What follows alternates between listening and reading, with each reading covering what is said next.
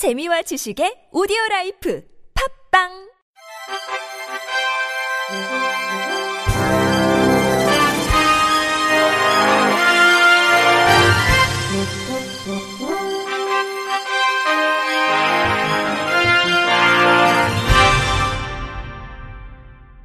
청취자 여러분 안녕하십니까? 5월 3일 목요일 KBRC 뉴스입니다. 국내 간편결제 시장 1위를 차지하고 있는 네이버페이를 시각장애인들은 사실상 이용할 수 없는 것으로 드러났습니다. 다른 비슷한 페이 업체들은 다 되는데 유독 네이버만 서비스가 안 돼 빈축을 사고 있습니다. 한국경제TV 박혜린 기자가 취재했습니다. 시각장애인 김동현 씨는 최근 네이버페이를 이용하려다 황당한 일을 겪었습니다. 한 번만 카드를 등록하면 편리하게 이용할 수 있다는 말에 결제를 시도해봤지만 시작조차 못한 겁니다. 카드 정보를 입력하기 위해 보안 키패드 상의 문자를 누르자 엉뚱한 소리만 반복합니다. 1, 2알, 핑크, 1, 3알, 핑크, 1. 원래는 누르는 숫자가 소리로 들려야 하는데 화면에 나온 숫자의 위치를 알려준 겁니다. 결제 비밀번호를 입력해봐도 마찬가지. 어느 것 하나 제대로 작동하지 않았습니다. 결국 김 씨는 개인정보 유출의 위험을 감수하면서 다른 사람의 도움을 받아야만 했습니다.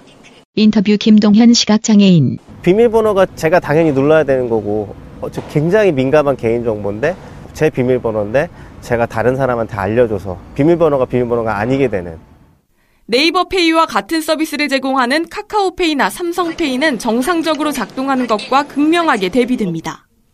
네이버 페이 측은 비밀번호 보안상의 문제라는 이유라고 밝혔지만 다른 페이 업체처럼 이어폰을 착용하는 방식을 쓰면 얼마든지 보완할 수 있습니다.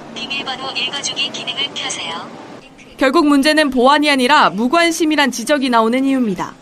인터뷰 김상봉 한성대 경제학 교수. 네이버 페이도 충분히 가능한 기술일 거예요. 그 기술에 대해서 관심을 갖고 있지 않거나 아니면 비용이 든다던가 그 시장은 커지고 있는 상황이기 때문에 더 투자를 해야 되는 부분들인 거죠. 유럽과 미국처럼 모바일 앱의 접근성을 의무화하는 법안은 여전히 국회에서 잠자고 있어 제도적인 뒷받침도 요원한 상황입니다. 가입자 수 1위를 내세우는 네이버페이. 25만 명의 시각장애인들에게는 허울뿐인 1위인 셈입니다. 한국경제TV 박혜린입니다. 전북사회복지사협회와 전북대학교 사회복지연구소는 탈시설 자립생활시설 기반 구축을 위한 지역 맞춤형 사회복지 정책의 필요성을 주제로 토론회를 개최했습니다.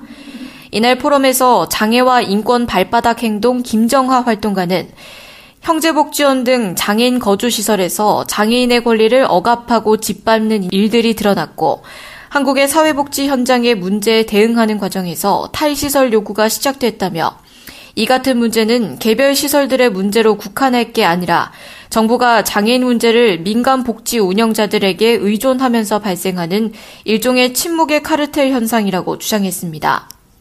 이에 대해 전북사회복지사협회 박주종 권익윤리위원장은 발제자와 시설을 바라보는 방향이 다르지 않지만 발제자의 탈시설 시선이 지나치게 시설 운영자와 근무자에 대해 비판적이라며 최근 장애인 거주시설의 역할이 변화되고 있고 지역사회와 통합 서비스 지원을 위한 노력이 탈시설의 내용이 될 것이라고 짚었습니다.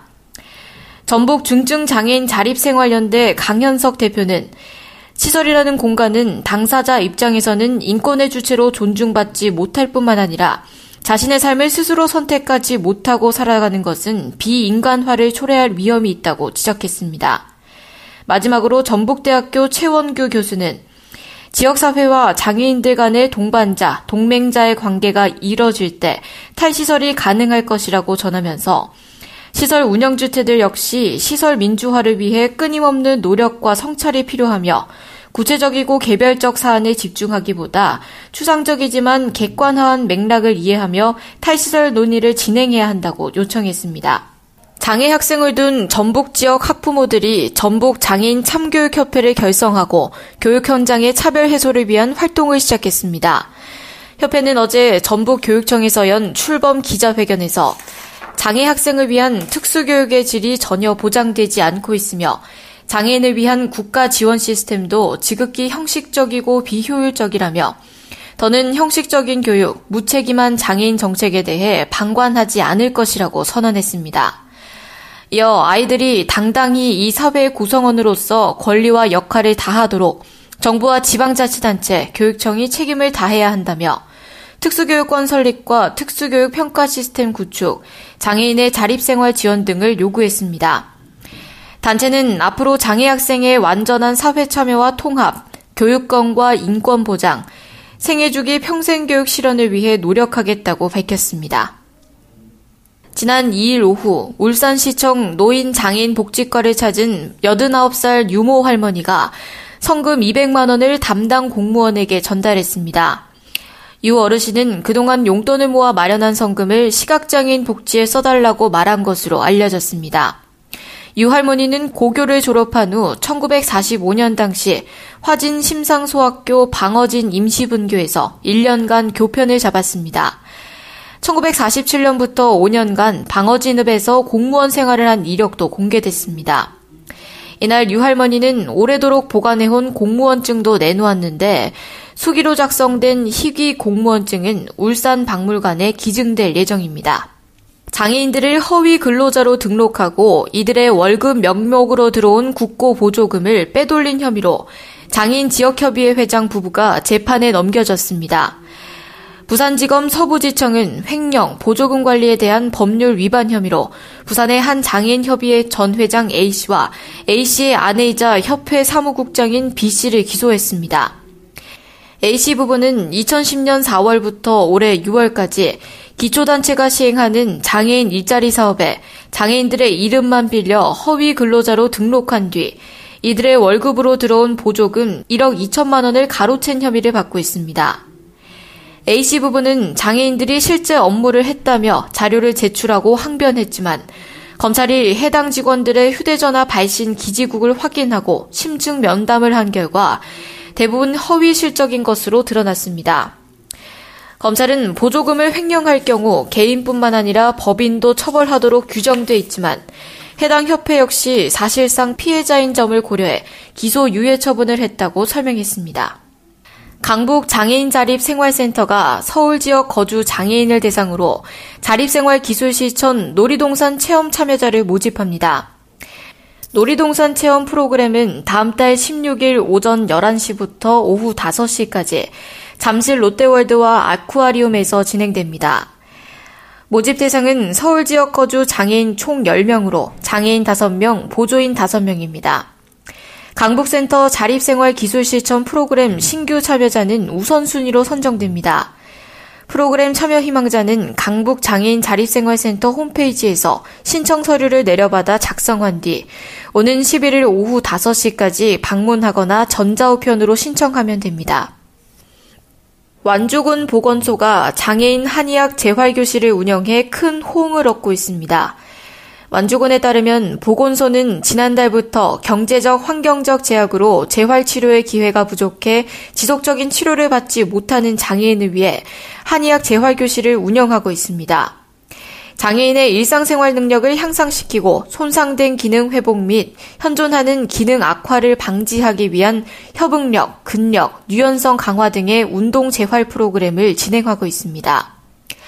외에도 정신적 소외감, 스트레스 해소를 위한 마음 양생, 음식 양생, 운동 양생 등 다양한 한의학 양생 프로그램을 진행하면서 신체적, 정신적 적응 능력을 높이고 있습니다. 재활교실은 한방진료, 물리치료, 구강교실, 영양교육 등 보건소 내 프로그램과 우섭대학교 작업치료학과와 연계해 1대1 맞춤형 개인 운동 지도로 진행해 효과를 높이고 있습니다. 김경희 보건소장은 장애인들에게 다양한 재활 프로그램을 제공함으로써 자립 능력을 향상시키고 올바른 스트레스 관리로 우울감 해소 및 정신건강 증진을 도모할 수 있길 바란다고 전했습니다. 끝으로 날씨입니다. 오늘 내륙 곳곳에 벼락을 동반한 비가 내렸습니다. 어제 내린 비로 북쪽에 찬 공기가 유입되면서 서울 한낮 기온 15도에 그쳤습니다. 서울에서는 18년 만에 5월 우박이 떨어졌습니다. 남부 내륙 지역에서는 강풍주의보가 내려져 시설물 관리에 주의가 필요합니다.